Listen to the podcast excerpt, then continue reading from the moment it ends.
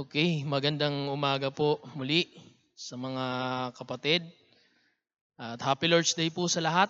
At tayo po ay nagpapatuloy sa kabila ng ah, mga restrictions na ginagawa ng gobyerno ay hindi pwedeng pigilan yung pangangaral ng salita ng Diyos. At po ay ah, gagawin natin uli yung recording para makapakinig tayo sa ating mga tahanan kahit ah, hindi tayo sa ngayon nakakapunta sa simbahan pisikal.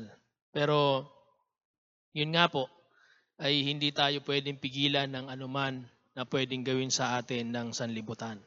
Kaya po tayo ay magpapatuloy sa atin pong ah, pag-aaral ng salita ng Diyos at hindi pa rin po tayo lumalayo sa atin pong tema. We are still studying our theme, no, a stronger church until Christ comes, no? Tayo po ay magbubukas ng ating mga Bible sa Matthew chapter 6. Matthew chapter 6 verses 25 down to verse number 27. Verse number 25 Therefore I say unto you, take no thought for your life, what ye shall eat or what ye shall drink, nor yet for your body, what ye shall put on. Is not the life more than meat, and the body than raiment? Behold the fowls of the air, for they sow not, neither do they reap, nor gather into barns, yet your heavenly Father feedeth them. Are ye not much better than they? Verse number 27 Which of you taking thought can add one cubit unto his stature? Yan po yung sinasabi po sa atin ng Matthew chapter 25 ah, twen- ah, chapter 6 verse 25 to 27. Tayo po yung sumandaling manalangin. Panginoon naming Diyos na dakila at makapangyarihan sa lahat, maraming salamat po o Diyos sa inyong kabutihan, Ama. Sa bawat Kristiyano, Panginoong Diyos, na hanggang sa ngayon ay patuloy ang inyong biyaya, Panginoong Diyos. Na kahit nga po umabot na ng mahigit isang taon ang lockdown, Panginoong Diyos, ay patuloy po ang inyong biyaya sa bawat isa. Salamat po, Ama, hindi po kayo nagkulang, Panginoon. Bagkus kami ay maraming pagkukulang, Panginoon, sa inyo pong harapan. Patawarin niyo po kami, Panginoon. Kung it, ang pandemya ay nagdulot po sa amin ng kahinaan, patawarin niyo po kami. Hiling ko po ang inyong pagpapalakas sa bawat isa po sa amin. Sa inyong pong mga salita, Ama, ay kami po ay mangunyapit lamang, Panginoong Diyos. Dahil ang tanging katotohanan ng inyong pong mga salita, O Diyos. Salamat po muli sa pagkakataon nito na makakapag-aral kami ng inyong banal na salita. Kahit nga po ito ay recording, Panginoong Diyos. Hiling po namin ang inyong pong pagkilos, Panginoong Diyos, sa bawat isa, sa bawat makakapakinig ng mensaheng ito, Panginoong Diyos. Kilusin niyo po, Panginoon. Mangusap po kayo, Ama. Alam po namin, O Diyos, na ito po ay magpapaalaala po sa amin. Pagbibigay sa amin ng hamon. Pagbibigay sa amin ng kalakasan sa aming spiritual, Ama. Dahil ang inyong salita lamang, Panginoong Diyos, sa bawat Kristiyano, ito ay kalakasan po sa amin. Pagpalain niyo po, O Diyos, ang bawat isa. Pagpalain niyo po ang mensaheng ito, Panginoong Diyos. Kayo po ang patuloy na manguna sa bawat isa. Ingatan niyo rin po, Panginoong Diyos, ang mga kapatid po namin na kung saan ay merong karamdamang pisikal. Kayo po, O Diyos, ang patuloy na magpapagaling. Hihipuin niyo po, Panginoong Diyos, ang mga karamdaman. Alam po namin na walang higit na makapagpapagaling ng bawat karamdaman ay kayo lamang po, Ama. Dahil kayo po ang tunay na healer, Panginoon Diyos. Salamat po. Dahil alam po namin ang katotohanan. Pagpalayan niyo po ang bawat isa. Ito ang aming hiling, dalangin, nagpapasalamat at nagtitiwala kami sa dakilang kapangyarihan ng aming Panginoong So Kristo. Amen. Muli mga kapatid, ito po ay sa pagpapatuloy ng ating pong tema na stronger church until Christ comes. No, mag-iisang taon na po yung pandemya at ah, mahigit na isang taon. I mean, yung pandemya. At nahaharap tayo sa maraming mga issues ng buhay. Mga testing sa buhay natin sa nagdaang taon, mga problema, yung krisis, at marami pang iba sa buhay po natin. Yung pandemya nagdala sa atin ng kawalan ng trabaho, loss of jobs, loss of business, businesses, loss of opportunities, loss of careers, no? And even loss of loved ones. Kaya napakahirap. Minsan nakakaiyak ng isipin na kung ano pa yung idudulot po na, ng pandemya sa atin. No, kaya ang ang ang hirap-hirap na sa kalooban ng bawat tao. But I tell you mga kapatid, all these things, lahat ng mga kaganapan na nangyari sa buhay po natin, ay lahat po ay temporary. Yun ang maganda sa bawat Kristiyano. Na lahat ng naranasan natin, hindi magagandang bagay. Pero ang sabi ng Bible sa atin, ito ay temporary. Sabi po ng 2 Corinthians chapter 4, 2 Corinthians chapter number 4, para mabigyan po tayo ng mga comfort. Dahil ang salita ng Diyos ay nagbibigay po sa atin ng comfort. Makita natin na hindi tayo kayang pahinain ng pandemya. Hindi tayo ka, pwedeng pahinain ng kawalan ng trabaho. Bakit? Meron tayong Diyos. At sinasabi po sa atin ang salita ng Diyos sa ikalawang Korinto, chapter number 4, verse number 16. For which cause we faint not. But though our inward man perish, yet the inward man is renewed day by day. Kahit daw po yung atin pong katawang pisikal ay merong mga kahirapan, pero ang ating katawang espiritual ay laging nare-renew. Day by day. Sabi po ng Bible, For our light affliction, which is but for a moment, ang lahat ng nararanasan natin dito, ang sabi pa nga ng salita ng Diyos, this is only light affliction. Hindi pa ito kumpara sa mga pinagdaanan ng mga nauna sa ating mga Kristiyano. Lalo na sa Panginoong Kristo. Ang mga naunang Kristiyano po sa atin ay iniwanan nila yung kanilang mga ari-arian. Merong mga Kristiyano na nagbuwis ng buhay. Lalo na ang mga apostol, pinatay. Marami pang bagay na hindi natin akalain na yun ang gagawin sa mga Kristiyano. Kaya ang sabi dito, light affliction lang to sa atin.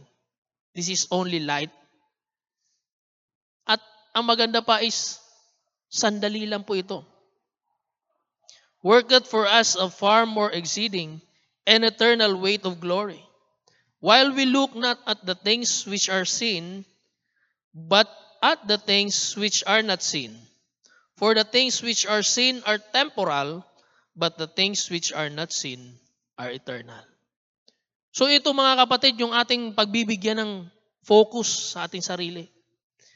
Na yung mga bagay na nakikita natin, mga pangyayari dito sa atin, ito ay temporary lamang. Ang sabi ng Bible, light affliction, it is but for a moment, The things are seen are temporal. Kaya ang tutuunan po natin ay yung eternal. Hindi tayo kayang pahinain dapat ng mga pangyayari dito sa ating sanlibutan. Proverbs chapter 24. Alam na ng marami po ito. Proverbs chapter number 24 verse number 16 patungkol sa mga mananampalataya.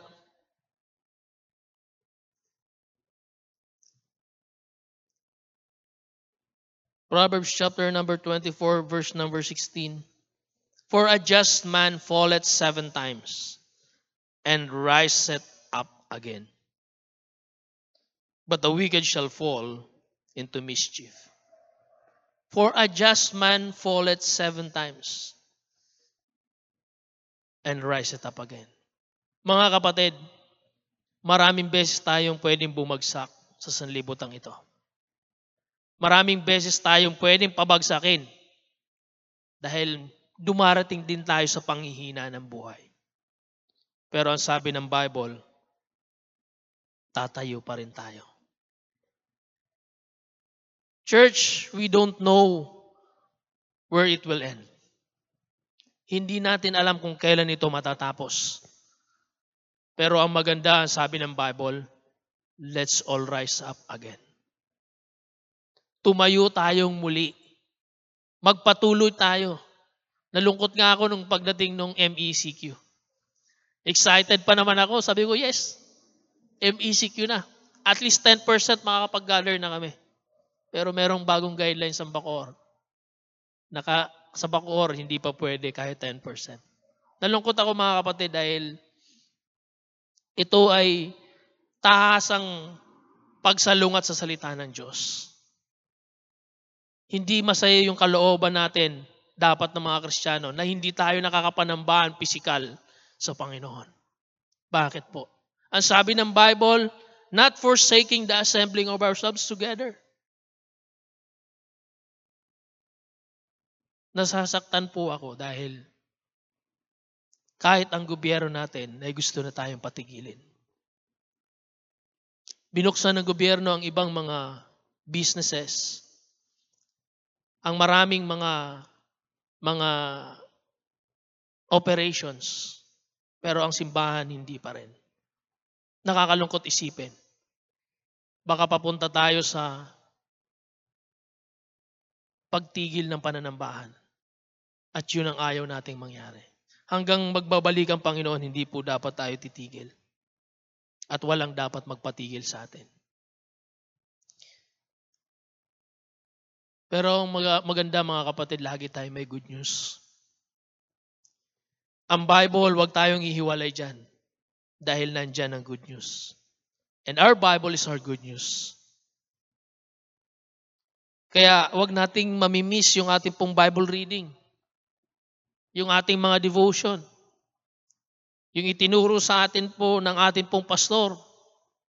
Ipagpapatuloy po natin iyon. Yung journal natin, na kung saan nasa parang sa bloodline na natin, ituloy natin yon. Doon lang tayo kukuha ng kalakasan sa salita ng Diyos. Maraming panlulumo. Pero kapag tiningnan natin yung salita ng Diyos, mare-revive tayo. Alam niyo ba mga kapatid, na merong 14 promises ang Diyos sa kanyang guidance and help? 14 promises ng Diyos sa guidance and help. 10 promises of God's faithfulness. 34 promises about salvation. 3 promises of wisdom. 8 promises of peace, joy, and love. 5 promises of gaining riches and heaven. 6 promises of adoption into God's family. 5 promises of strength and power. 32 promises of God's provision. 10 promises of eternal life.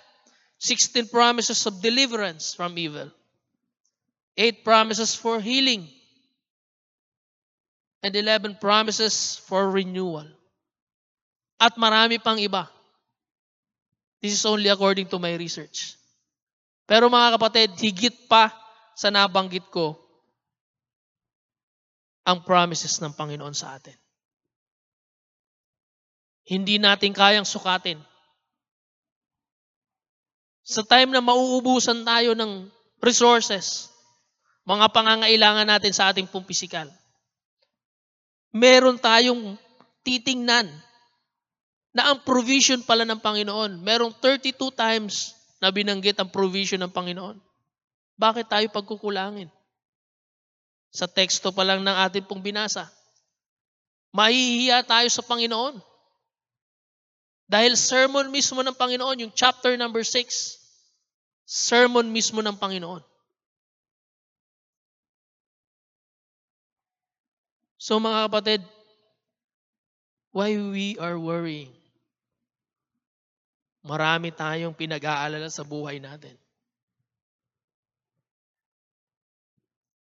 Pero napakarami pala ng good news na ipinapakita sa atin ng salita ng Diyos.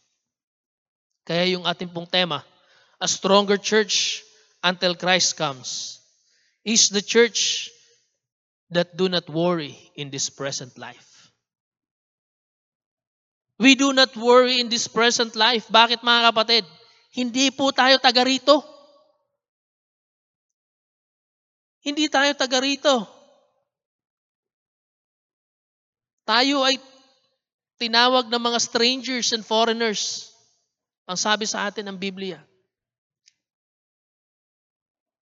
Sabi ng verse number 25 sa ating pong teksto, Therefore I say unto you, take no thought for your life.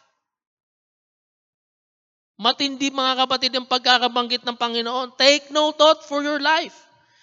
What ye shall eat, or what ye shall drink, nor yet for your body, what ye shall put on. Kahit sa katawan na ito, kung ano yung ilalagay natin, kung ano yung ibibihis natin. Huwag tayong mag-aalala. Sa ibang translation ng Bible, binanggit itong worry. Do not worry, sabi dyan, for your life. Inaalala natin masyado yung buhay natin. This is more on wrong thinking. Thoughts that will lead to wrong actions. Kapag tayo po ay nag-iisip ng mga bagay-bagay, mga maling bagay, maglilid din ito sa maling desisyon natin sa buhay. Kaya ang, ang stronger church until Christ comes is a church that do not worry in this present life. Ang sinabi dyan sa verse 25, materially. Number one, yung material na mga bagay, yung food, yung drinks, food and drinks, clothing, kasi sabi dyan, what ye shall drink, uh, what ye shall eat, what ye shall drink, nor yet for your body what ye shall put on. So, food, drinks, clothing, Parang nandun yun sa ano sa basic needs ng tao. Dati nung nag-aaral ako, yung basic needs tatlo lang. Food, shelter, and clothing. Ngayon, nadagdagan na ata yung basic needs eh. Kasama ng cellphone. So, sa basic needs, hindi masyadong issue yung shelter. Diba? Kasi nung time na to, maging ang Panginoong Iso Kristo, wala siyang bahay. Ang sabi niya, ang unan ko, yung bato lang eh. So hindi niya binanggit dito. Pero materially, maraming mga tao ang nag-aalala sa material na bagay. Lalo na sa pinagdadaanan natin ngayon. Napakahirap ng sitwasyon. Pero ano sabi ng Panginoon? Take no thought for your life. Huwag tayong mag-aalala sa mga bagay na ito. Ano yung kakainin natin? Ano yung iinumin natin? Ano yung isusuot natin? Napakagandang hamon sa atin mga kapatid. Maraming mga tao marahil magagalit sa akin dahil sa mensaheng ito. Brad, hindi mo alam kung ano yung pinagdadaanan namin. Maraming beses ko na po yung narinig. Pero mga kapatid, ano man ang sabihin ng mga tao, I will still believe in the Word of God. Ano man ang ang tawag nito? Yung paniniwala ng tao. Kahit pa sabihin, experience na namin to. Maraming mga tao yung ganyan eh. Experience na namin to bro. Ganito talaga. Mga kapatid, Kung naririnig nyo tong mensahe na ito, ang sabi ng Panginoon, take no thought. And that is the only truth. Walang pasubali. Ang, ang salita ng Diyos, mga kapatid, walang pasubali. Hindi niya pinipili kung anong estado ng buhay. Ito para dito to sa mayayaman, ito para dito sa mahirap. Wala po. Remember that God is not a respecter of person. Pag sinabi niya, mag-apply sa lahat ng tao. Yan po ang ating Diyos. Kaya mas paniniwalaan ko po yung salita ng Diyos kaysa sa pinanghahawakan ng mga tao. Take no thought for your life. Physically, nakita rin po natin dyan sa verse number 27, maraming pag-aalala ang mga tao sa physical na kalalagayan. Verse number 27, ano po sabi? Which of you taking thought can can add one cubit unto his stature? Ang sinasabi niya kasi dito yung yung height. Isip tayo ng isip sa ating height kunwari. Ah, uh, five, ako 5'5 lang ako eh. Gusto kong gayahin si Brother Miggy. Six flat siya or six footer. Iisipin ko nang iisipin, hindi pa rin magdadagdag yung height ko. Yun ang ibig sabihin ng Panginoon. Kakaisip ng kakaisip natin sa ating physical, hindi na po yan magbabago. Yan na po yung ibinigay ng Panginoon. At ang kagandahan doon, create naman tayo ng Panginoon ng mga kakaiba. Kakaiba tayo sa bawat isa. So yun ang maganda. Ang sabi pa nga ng Bible is, uh, ang pagkakabanggit nito ni Solomon, na pagkakakreate sa atin, pero wonderfully pa rin. No? So, why we do not need to worry these things? Napaka-practical. Pagkain, inumin, at pananamit natin. Mga kapatid, tahasang ibinulgar dito ng Panginoon kung bakit. Pag binasa po natin, tuloy-tuloy yung verses hanggang sa last verse ng chapter number 6. Ang sabi ng verse number 2, uh, ah, verse number 32, For all, for after all these things, do the Gentiles seek. After all these things, these are the worlds or the unbelievers. Yan po yung mga hinahanap din ng mga wala sa Panginoon. Yung mga unsaved. Remember that we are not of this world. Huwag tayong masyadong magpapahalaga ng mga material ng bagay. Hindi ko po sinabing huwag na tayo magtrabaho. Hindi ko po sinabing huwag na tayo magnegosyo kasi puro yan material eh. Pero mga kapatid, kapag itong mga bagay na ito ay naghihinder na sa atin sa Panginoon, that's the time na nagiging masama na siya. Nagiging idol na natin siya. Unahin natin ang Panginoon. Kaya nga kinambyo dyan ng Panginoon. Sa verse number 33, Seek ye first. Seek ye first.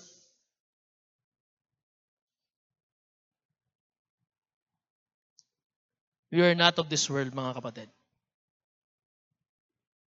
Huwag tayong mag-alala masyado dun sa mga makalupang bagay. Hebrews chapter 11 verse number 13.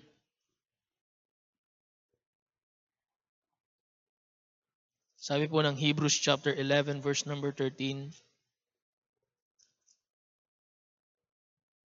Sinasabi dito ng author ng Hebrew o ng writer ng Hebrew about the faith dun sa mga nauna sa atin. These all died in faith, not having received the promises, but having seen them afar off, and were persuaded of them, and embraced them, and confessed that they were strangers and pilgrims on the earth. Kahit yung mga nauna sa atin, mga mananampalataya, alam nila na sila ay mga strangers and pilgrims lamang. Kaya hindi rin ganun ang pagpapahalaga nila sa, sa mga bagay na ito.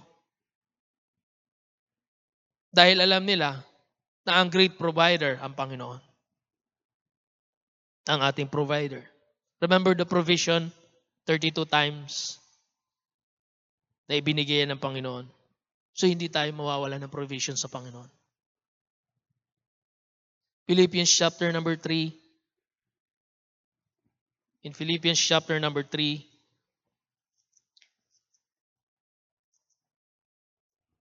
sabi po ni, ni Apostol Pablo sa mga taga Philippi, verse number 20, For our conversation is in heaven, from whence also we look for the Savior, the Lord Jesus Christ.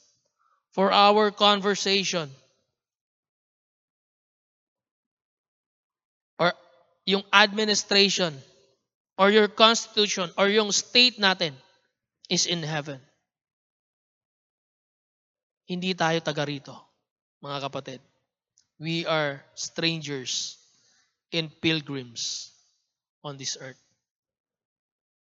Kaya mga kapatid, magmula nung maligtas tayo, hindi na tayo taga rito. Magmula nung pinagtiwalaan natin ng Panginoong Kristo ng ating buhay, inalis na tayo dun sa destinasyon ng tao. Ang destinasyon po talaga ng tao ay sa impyerno. Paniwalaan nila o hindi nila paniwalaan, isa lang ang destinasyon ng tao sa impyerno. Pero salamat, merong tinatawag na gospel of Christ. Merong tinatawag na salvation. Na kung saan ang tao na makakahanap, ang makaka may encounter ang Panginoon ay makakaranas ng buhay na walang hanggan. Mga kapatid, lahat tayo, mga Kristiyano, alam yung sinasabi ko. Na isang araw ay nakita nila ang tunay na katatayuan ng tao. Hanggang nag-turn ang kanilang buhay sa Panginoon. Ang kaligtasan po mga mga minamahal ay hindi yung binago lang natin yung ginagawa natin. Na dati nag, nag, hindi tayo nagsisimba, ngayon nagsisimba na tayo. Dati nagbibisyo tayo, ngayon hindi na tayo nagbibisyo. Hindi lang po ganon. Ang kaligtasan sa Panginoong Iso Kristo, kung saan na-experience natin. Face to face, kumbaga sa ano, face to face nating nakausap ang Panginoon. Ipinagtiwala natin yung buhay natin sa Kanya. Dahil yung buhay natin, hindi natin kayang iligtas. Hindi natin, hindi natin kayang bayaran. Yung kaparusahan na nakapatong sa atin. Lahat tayo may nakapatong na kaparusahan. Yung nakapatong na kaparusahan sa atin ay kinuha niya. Na dapat ay ibibigay sa atin yun. Kahit ayaw natin. Pero kinuha niya. Pinatawad tayo sa ating kasalanan. Inalis tayo sa impyerno at inilagay tayo sa langit na destinasyon. Yun mga kapatid, yung totoong kaligtasan. Yung pag-amin sa ating sarili mismo. Pero kung hanggang ngayon kahit nagsisimba ka pero hindi mo pa rin inaamin na ikaw ay may kasalanan. At ikaw ay pupunta sa impyerno kung hanggang ngayon, hindi yun ang totoong kaligtasan. Ang totoong kaligtasan ay pagtitiwala ng buong buhay sa Panginoon. na wala tayong kakayahan. We are incapable of anything in our lives. Wala tayong magagawa kahit isa na maganda. At pinatutuhanan po yun ng Biblia. Na kahit nga maganda yung ginagawa natin, kapag hindi natin inacknowledge ang Panginoon na siya ang sa buhay natin, na siya na ang titira sa buhay natin, kahit anong gawin nating kagandahan, ang sabi ng Bible, still a filthy rags. All our unrighteousness is as filthy rags. Sabi po yan ng Isaiah. So wala tayong magagawa. Maliban na ang Panginoon ang gumawa. So yun po yung totoong kaligtasan. Baka na may misinterpret na marami mga tao na kapag ako ay nagsisimba na, ligtas na ako. Kapag ako ay nagbibigay sa simbahan, ligtas na ako. Hindi po yun lahat. Hindi po yun lahat. Naiisip natin, hindi lahat yon. Isa lang ang paraan ng kaligtasan ay ang ipagtiwala ang buhay natin sa Panginoong Kristo. Na siya ang maghari at gumanap sa buhay natin. Yun po ang totoong kaligtasan. At ang resulta po noon, yun yung pagbabagong buhay. Yun yung pagbabago ng ating mga gawi. Ginagawa na natin yung mga nais ng Panginoon. Yun po yung totoong naligtas at ipinaglalaban na natin ang Panginoon. Dati ang ipinaglalaban natin yung sarili lang natin. Pinaglalaban natin yung sanlibutan. Pinaglalaban natin yung mga bagay na mga walang kwenta na sinasabi ng Bible na temporary lang. Pero ngayon, iba na yung pananaw natin. Iba na yung pinaglalaban natin. Pinaglalaban na natin yung salita ng Diyos. Pinaglalaban na natin yung kaligtasan na meron tayo. Pinaglalaban na natin yung Diyos na pinagtitiwalaan natin. Kaya yung mga nauna sa ating mga Kristiyano, namatay sila dahil sa pakikipaglaban sa Panginoon. Yun po yung mga totoong naligtas. At nung nanglaligtas na tayo, para na tayong salita ng Diyos. Para na tayong Bible. Kaya nga sabi nga nung akin pong nakita sa bookstore, Christian bookstore, sabi dun sa isang uh, parang placard doon, Be careful what you live you may be the Bible some people read. So mag-ingat daw po tayo kung paano tayo namumuhay. Dahil kahit yung iba na hindi nagbabasa ng Bible, kapag nakita yung buhay natin, kung paano natin ipinamumuhay yung salita ng Diyos, ay baka maligtas sila kahit hindi sila nagbubukas ng Biblia. So malaking challenge po yun sa atin. Yung Bible, mga kapatid, sa unang page ng Bible, Genesis, makikita natin dyan yung unang book. No? Ang sinabi ng Bible, sa Genesis chapter 1 verse number 1, In the beginning, God. Ang pinakasimula ay Diyos. So, let our life, let our life, mabuksan natin na kagaya din ng Bible. Yung laging uunahin natin ay ang Diyos sa buhay natin. Ligtas na tayo. Sabi ng Bible, in the beginning, God. So tayo din, sa anumang aspeto ng buhay natin, kapag nakabukas yung buhay natin, laging Diyos ang unahin natin.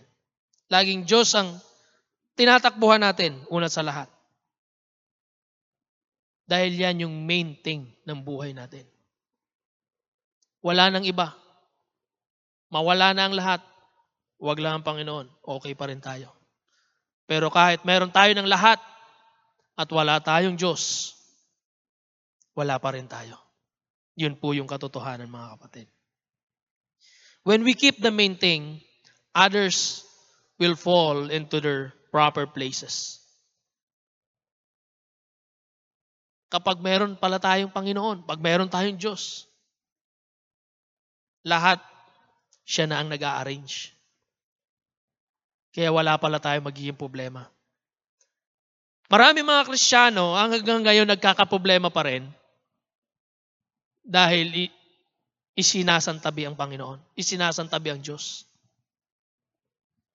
So magiging paapaalala po ito sa atin mga kapatid. Seek with our whole heart. First and foremost, yung nabasa po natin, the kingdom of God. Na ito ay magiging yung kaisipan natin, yung kingdom of God, yun ang ating pong place of citizenship. Hindi tayo masyado mag-aalala dito sa lupa. Kapag iniisip natin na taga-lupa, so magpe-prepare tayo ng lahat ng dito. Pero kung ang iniisip natin ay tagalangit tayo o nandun yung citizenship natin, doon tayo magpe-prepare. Doon natin i-invest yung sarili natin. May narinig nga ako yung uh, eternal investment. Kasi ngayon, marami mga insurances. Pero may narinig akong isang uh, preacher. Hindi ko alam kung pastor siya. Nag-preach siya about eternal investment. At napakagandang hamon mga kapatid. So, ang ating citizenship ay nasa langit. At kung iisipin natin yung righteousness ng Panginoon as our character, hindi tayo magkakaproblema. Kung yun ang ating magiging character, yung righteousness ng Panginoon. Sabi nga, nandun tayo sa proper place. At yung mga bagay-bagay, iaayos ng Panginoon sa kanyang mga proper places. Dahil ang sabi ng Panginoon, the rest, ang sabi diyan, the rest, ako na mag-aayos niyan.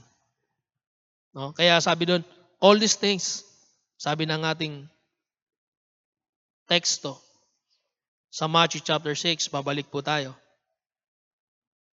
All these things shall be added unto you. Sa verse number 33. As for the rest, it will come from the Lord Himself. All that is needful for this life shall be added unto you. So wala tayong aalalahanin. Alam niyo mga kapatid, binigyan niya ng ano ng Panginoon eh, warning. Nagbigay ang Panginoon ng warning with regards to materialism. Mag-ingat tayo. Dito rin sa chapter na to, sa chapter number 6. Pero atras lang kayo sa verse 19. Lay not up for yourselves treasures upon earth, where moth and rust that corrupt, and where thieves break through and steal. Huwag daw tayo ditong maglalagay ng ating mga treasures. Bakit? Nasisira lang. Masisira po ito. Verse number 20, But lay up for yourselves treasures in heaven, where neither moth nor rust that corrupt, and where thieves do not break through and steal. Na kung saan yung mga nilalagay natin treasure ay hindi mananakaw, hindi kakalawangin o masisira. Mga kapatid, yun yung eternal investment. At ang matindi dito, ang verse number 21. For where your treasure is, there will your heart be also. Kaya pala, kaya pala, nagiging mahalaga sa maraming tao yung sanlibutan dahil nandito yung kanilang treasure. Nandito yung kanilang mga kayamanan. Ang lalaki ng bahay, ang gagara ng sasakyan, lahat-lahat nasa kanila na nandito yung kanilang puso. Sana yung mga Kristiyano ay hindi po ganon. Sana ang mga Kristiyano ay malalaki ng bahay, malalaki kung may mga sasakyan, marami ng investment sa langit. Para ang pakiramdam ng mga Kristiyano ay papunta talagang langit. So wala siyang pagpapahalaga dito. Yan po yung napakaganda po dito.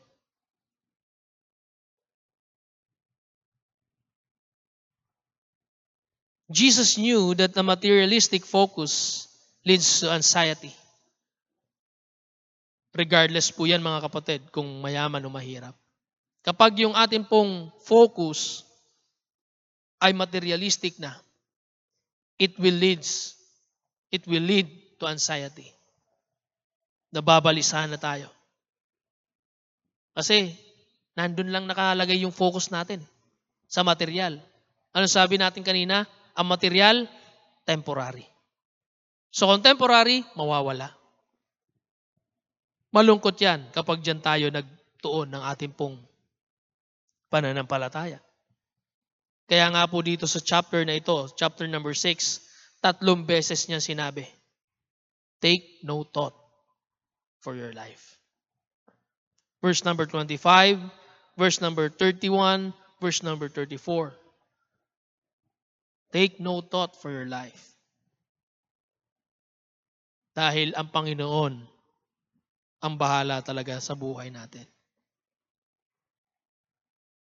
Mga kapatid, worry is worthless. Worry is worthless. Hindi, walang ano yan. Walang maidudulot sa atin. It cannot change the past. It cannot control the future. Alam nyo ang gagawin lang ng worry? It will mess up or it will ruin the present. Hindi na tayo makakagawa ng magagandang bagay kapag tayo ay nag-aalala. Hindi na natin maiisip na magbasa pala tayo ng Bible kaysa mag-worry tayo. So, lalo nang nagiging scramble yung buhay natin kapag ang, pag, ang pag-aalala ang inuna natin. So a stronger church until Christ comes is the church that do not worry in this present life. Number two, a stronger church until Christ comes is the church that their total dependency is of God. Sabi ng verse number 30, Wherefore, if God so clothe the grass of the field, which today is, and tomorrow is cast into the oven, shall he not much more clothe you, O ye of little faith? This is more on uh, actions na ginagawa po natin. Yung kanina, kanina thinking, or thoughts. Ito naman, actions. This is more on actions. God so clothed the grass. So, ibig sabihin, may ginagawa pa rin ng Panginoon kahit dun sa tingin natin walang halaga sa buhay natin. Nasa isip natin, wala namang kwenta yung mga, ano na yan eh, mga damo na yan eh. Pero sabi dito, God clothed the grass of the field. This is the action of God. Kung ano yung ginagawa niya sa bawat nilalang niya. Kasama tayo. How much more? Sabi ng Panginoon, how much more? Talking to us. How much more? Tayo. Mga kapatid, let God works. Hayaan natin ang Panginoon ang kumilos sa buhay natin. Huwag nating uunahan ang Panginoon. Kapag inunahan natin ang Panginoon, madidisgrasya tayo. Wala nang safety. Remember, Israelites, nung kanilang journey, hanggat nandun ang cloud, dapat hindi sila lalabas doon. Bakit? Pag lumabas sila dun sa cloud, matutusta sila sa init ng disyerto. Kapag gumalaw ang cloud, kailangan gumalaw din sila. Habang nakastay ang cloud, stay lang sila. Hayaan natin ang Panginoon ang manguna sa buhay natin.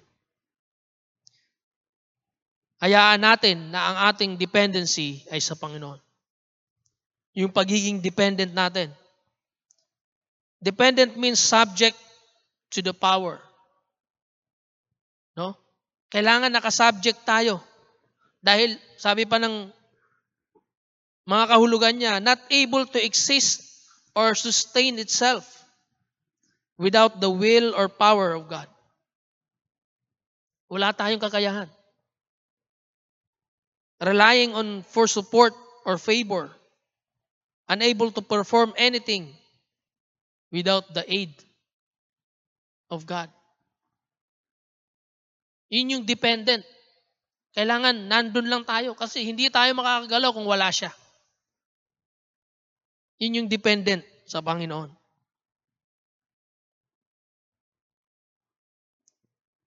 Minsan, nakakalungkot, inuunahan natin lagi ang Panginoon.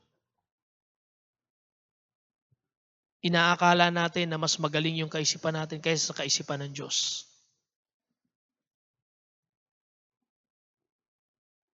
Sana maging dependent tayo sa Panginoon. Antayin natin kumilos ang Panginoon.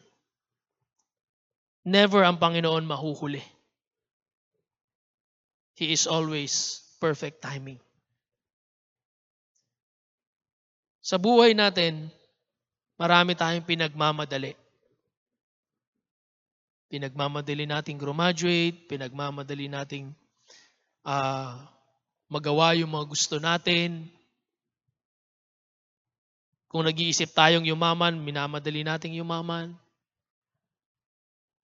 Mga kapatid, hindi yun yung solusyon ang pagmamadali. Merong mga bagay na dapat nating ipagmadali at merong mga bagay na aantayin natin ng Panginoon. Ano ang ibig kong sabihin? Ang mga bagay na dapat nating ipagmadali ay yung sinabi ng Panginoon na urgent. Pero yung, yung hindi niya sinabing urgent, hindi natin dapat ipagmadali. Dahil madalas ang pagmamadali ay pagkakamali.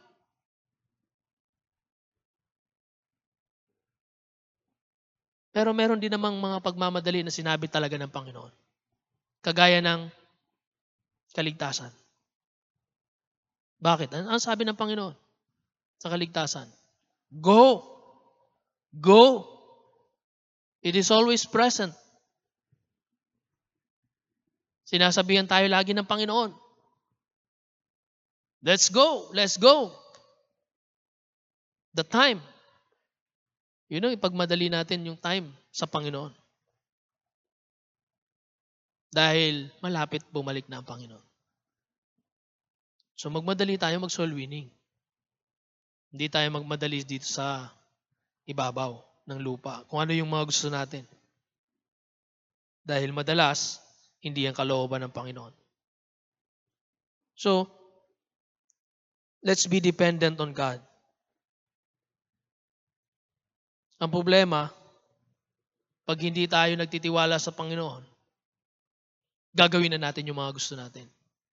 Na tila baga nasa isip natin, baka hindi gawin ng Panginoon. Eh. Baka iba yung ano ng Panginoon. So, hindi sa Panginoon yun, sa atin yun. Kaya ito yung nagiging problema. Merong trust issue ang tao sa Panginoon. Naging isa na rin to sa akin pong preaching, na yung trust issue ng tao ay malaki. Pinagtiwalaan natin ang Panginoong Kristo ng ating buhay sa kaligtasan.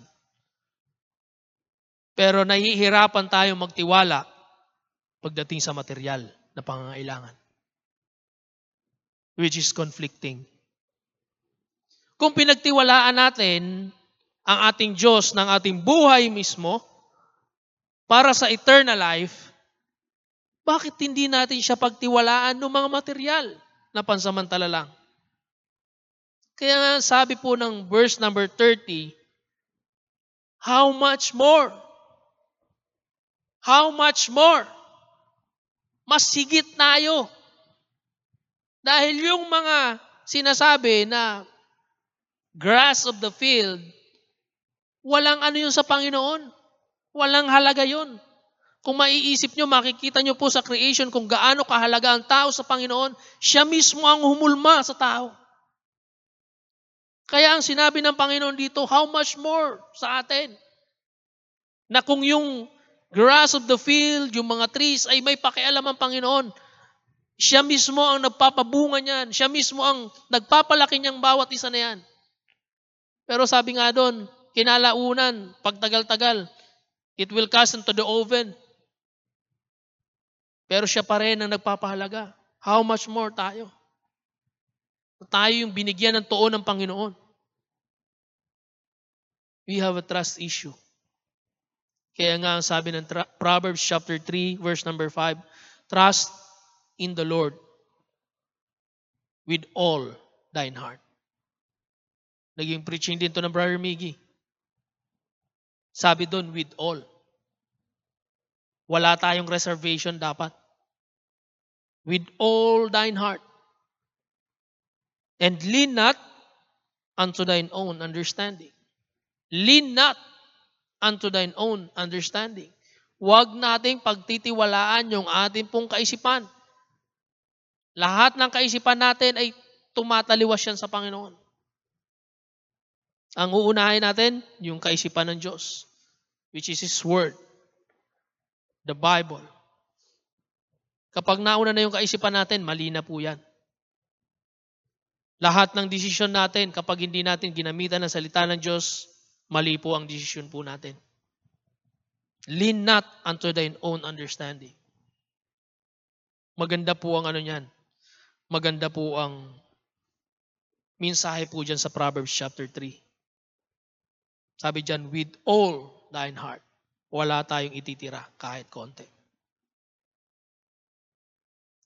No second thought. No reservation. Dahil madalas magkakamali tayo. Tingnan natin Jeremiah chapter 17.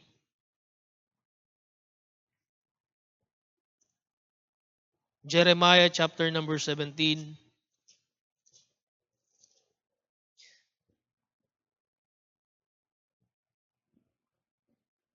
Pag ito na yung nangyayari sa atin, at meron na tayong pinagtitiwala ang iba, lalo na sa tao, uh, may problema tayo.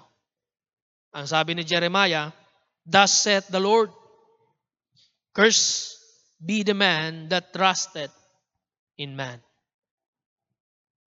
and make his flesh arm's heart departed from the Lord. Curse is the man that trusted in man. Nakakalungkot yan mga kapatid. Mabigat na bagay yan para sa mga tao. Chapter number 11, verse number 3, And say thou unto them, Thus saith the Lord God of Israel, Cursed be the man that obeyeth not the words of this commandment. Kapag hindi natin sinusunod yung salita ng Diyos, cursed be the man Cursed be that man. Huwag nating unahan ang salita ng Diyos. Huwag nating unahan ang Panginoon kung ayaw nating makurse tayo ng Panginoon. Huwag tayo magtitiwala kung kanino, sa Panginoon lang.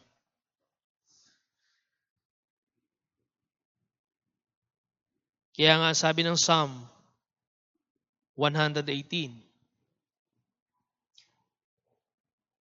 Psalm 118.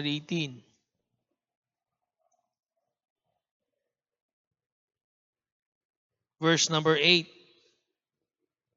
It is better to trust in the Lord than to put confidence in man. Napaka, napakahalaga na magtiwala tayo sa Panginoon.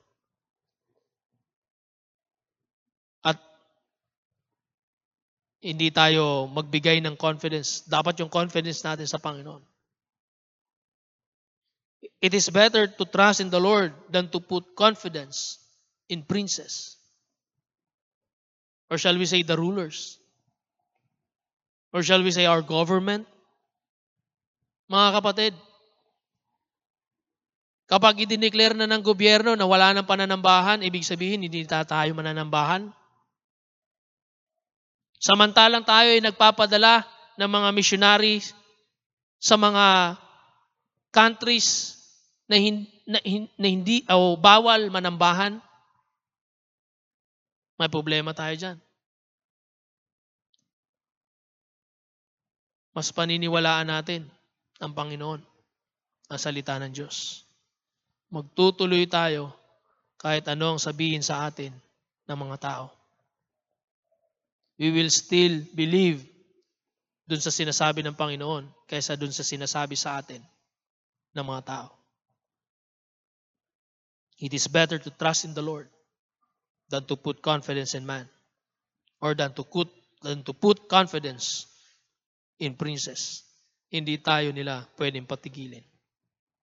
A stronger church until Christ comes is the church that their total dependency is of God. Ilagay natin yung buong pagtitiwala natin sa Panginoon.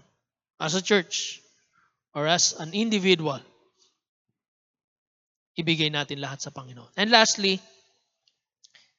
a stronger church until Christ comes is the church that seeks the priority. Yung simbahan na kanya pong hinahanap o, o tinitingnan yung priority bilang mga Kristiyano. Verse number 33. Hindi na po yan panibago sa atin. But seek ye first the kingdom of God and His righteousness. And all these things shall be added unto you. The priority. Dapat alam to ng lahat ng Kristiyano. Kung ano yung priority. Kapag nawala na sa proper priority ang mga Kristiyano, hindi magiging maganda ang buhay ng bawat Kristiyano. Kung nagiging less ang pagpapahalaga, magiging less din ang pagkilos ng Panginoon sa atin. Habang nagiging less ang pagkilos ng Panginoon, nagiging less ang blessing ng Panginoon.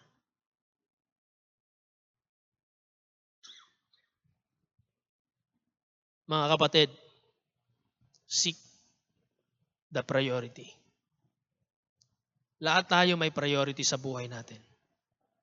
Sa mga family man, number one yung family natin. Sa mga nagtatrabaho, marahil number one yung trabaho nyo. Sa maraming mga bagay, hindi ko alam kung ano yung mga pina-priority ng bawat isa. Pero yung priority natin na tinitingnan, merong top priority dyan. Ang Panginoon. The kingdom of God and His righteousness. Huwag nating isusugal. Mga nagsusugal ba tayo dati? Huwag nating isusugal ang Diyos sa mga priorities natin. Ah, uh, Brad, kasi ganito, ganito.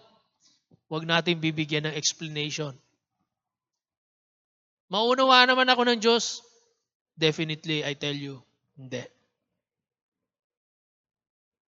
Hindi. Hindi uunawain ng Panginoon dahil matagal niya na tong sinabi sa atin. Hindi niya maunawaan na inuna natin yung trabaho natin dahil wala tayong sasahurin? Hindi kasi kapag hindi ako sumaho, uh, hindi ako nagtrabaho, hindi kasi ako sasahod, hindi kakain yung pamilya ko. So lalong hindi kami makakapaglingkod sa Panginoon. I tell you, hindi maunawa ng Panginoon. Bakit? Bakit? Subukan natin ang Panginoon. Ang hirap niyan, Brad. Nasubukan mo na ba ang Panginoon? Lahat ng nagsabi ng mahirap, yun yung mga taong hindi sumubok sa Panginoon. Bakit si Abraham, nung sinabi ng Panginoon na, Abraham, punta ka dito sa lugar na to? Nag-question ba si Abraham? Hindi. Bakit? Alam niya na totoo ang Diyos. Alam niya na kapag sinabi ng Diyos, hindi siya pababayaan. I will never leave thee nor forsake thee. Kaya naman sa pananampalataya nila, naisulat sila sa Biblia. Nandun sila sa Hall of Faith kung tawagin natin. Hebrews chapter 11. Nag-question ba si Abraham nung sinabi ng Panginoon, sinabi ng Diyos sa kanya, Abraham, punta ka doon sa Mount Sinai at i-offer mo sa akin si Isaac. Lord, hindi mo ako naiintindihan. Kaisa-isa ko ng anak to eh. At ikaw pa ang nagsabi na gagawin mo ang anak ko na marami kasing dami ng buhangin. Paano magiging ganon? Panginoon, yun yung mga possible questions ni Abraham dapat. Pero nagtanong ba siya sa Panginoon? Ibig sabihin ba, ang Diyos ay taliwas doon sa kanyang sinasabi? Hindi. Tayo may problema kapag hindi natin sinunod ang Panginoon. Ngayon, nakikita natin na test of faith yon kay Abraham. But if you are going to the time of Abraham, baka hindi rin tayo makapagdesisyon ng maayos. Mabigat po yun. Pero anong key? Unahin lang natin ang Panginoon. Kung ano yung sinabi ng Panginoon, gawin natin. And all that, sabi nga dun sa pinaka-introduction natin, ang Panginoon ang maglalagay sa mga proper places kung ano man yan. So ngayon, mas naiintindihan na natin mga kapatid kung bakit uunahin natin ang Panginoon. Seek God first.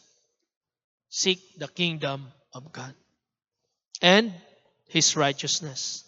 Ano sabi natin kanina sa righteousness? Sabi natin kanina, the character of our life. So, character ng buhay natin, let's be watchful baka hindi na to under the righteousness of God. So, ito yung paiiralin natin. Yung actions natin is based on the Bible. Ano ba to? Biblical pa ba to, Brad, na ginagawa natin?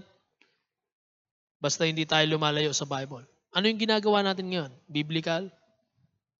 Kaya nga ang sabi sa atin ng Pastor Medel, hindi tayo baptist kung tawagin dapat ta- tinatawag tayo biblicist. Dahil yun yung ipinamumuhay natin, yung salita ng Diyos. Kasi maraming baptist na natawag na baptist pero hindi talaga ginagampanan ang totoong gawain ng baptist. Medyo nakakahiya. So medyo nasisira na yung pangalan. We rather to be called a biblicist than a baptist. So yan mga kapatid, at marami pa sana yan. Para kumasya yung atin pong oras ay dyan muna natin puputulin pero magtutuloy tayo kung hindi pa babalik ang Panginoon. A stronger church until Christ comes is the church that do not worry, that their total dependency is of God, and the church that seek the priority. So doon po tayo magtatapos. Tayo po'y manalangin. Panginoon naming Diyos na dakila at makapangyarihan sa lahat, nagpapasalamat po kami sa inyong kabutihan sa bawat isa po sa amin. Salamat po o Diyos sa mensahe na muli niyo pong pinagkaloob at maging hamon nawa ang mensaheng ito sa lahat na makakapakinig, Panginoon. Tulungan niyo po ang bawat isa. Tulungan niyo po, Panginoong Diyos, sa amin pong mga pinagdadaanan, alam po namin, Panginoon, na hindi po madali. Pero nagiging madali ang lahat ng bagay dahil nandyan po kayo sa aming tabi, Ama. Salamat po sa mga comforting words, Panginoong Diyos, na inyo pong ipinakita po sa amin. Ayaw po namin, Panginoong Diyos, na gumawa na hindi po naaayon sa inyo pong kalooban. Bigyan niyo po kami, Panginoong Diyos, ng tamang kaisipan. Bigyan niyo po kami ng malawak na pangunawa sa inyo pong mga salita, Ama. Alisin niyo po ang mga pag-aalala po sa amin sa mga kapatid na nagdaraan, Panginoong Diyos, sa karamdaman. Kayo po, Diyos, ang magbibigay, Ama, ng comfort, Panginoong Diyos, sa bawat isa. Dahil ang pinagdadaanan po namin, ang sabi ng inyong salita is only a light affliction, Panginoong Diyos. Dahil alam po namin na ang katotohanan ay ang buhay namin ay nasa sa inyo, Panginoon. Salamat po dahil meron kayong mga comforting words, Panginoon Diyos. Salamat po sa mga encouragement na binigay niyo po sa amin. Pagpalain niyo po ang bawat isa. Tulungan niyo po, Panginoong Diyos, ang mga nabibigatan, Ama. Dahil ang inyong pong salita ay patuloy pong nagpapaalala sa amin. Lahat po ng may mga burden ay maibigay sa inyo, Panginoon Diyos. Cast your cares, sabi niyo po, Panginoon, sa inyo pong mga salita. Dahil kayo po ay nagkikare sa amin. Salamat po, Ama. At laging nandyan kayo sa amin. Salamat po, O Diyos, at sa kabila, Panginoong Diyos, ng kawalan, ay nandyan kayo, Panginoon. Hindi nyo kami iniiwan. Hindi nyo kami pinababayaan. Maraming maraming salamat po, O Diyos. Patawad po sa mga pagkukulang namin. Pagka minsan, Panginoon, ay nawawalan kami ng pananampalataya. Patawarin niyo po kami, Panginoon. Nawa po ay bigyan niyo po, Panginoon Diyos, ng patuloy ng pag-asa ang bawat isa, Panginoon. Matatapos, Panginoon Diyos, ang pandemyang ito na lalong lumakas ang bawat Kristiyano sa pananampalataya. Tulungan niyo po ang bawat isa. Patuloy namin pinapanalangin ang bawat isa, Panginoon, na lalo pang lumalim sa pangunawa, lalo pang humaba ang pag-aaral at pag-upo, pagbabasa ng inyong pong banal na salita. Lalo pang lumalim ang pagkakilala sa Panginoong Kristo bilang, bilang aming Diyos at tagapagligtas. Salamat po Ama sa pagkakataong ito. Salamat sa kalayaan na pagpapahayag ng inyong pong banal na salita, Ama. Maraming bansa ang hindi na nakakapagpahayag ng salita ng Diyos, ng freely, Panginoon. Pero sa amin, malaya pa rin kami, Panginoon. Kaya we will take the opportunity, Ama, na patuloy pa naming maipangaral ang inyong pong salita, O Diyos. Tulungan niyo po ang bawat isa. Pagpalain niyo po, O Diyos, ang bawat isa. Kayo po, O Diyos, ang magpo-provide ng mga pangangailangan. Ang mga material na pangangailangan, O Diyos, kayo po ang may sabi. Kayo po ang magpo-provide naman. Ang kailangan po namin gawin ay magtiwala lamang po sa inyo. Kayo po ang may sabi, take no thought for our life. Dahil kayo na rin po, Panginoon, ang magpo-provide ng lahat ng bagay. Salamat po, O Diyos. At binibigyan niyo po kami ng kapayapaan binibigyan nyo kami po, Diyos, ng kalakasan sa inyo pong mga salita. Salamat po sa bawat isa na nakikinig ng mensahe pong ito. Lahat ng ito aming pinagtitiwala sa dakilang pangalan ng aming Panginoong Kristo. Amen.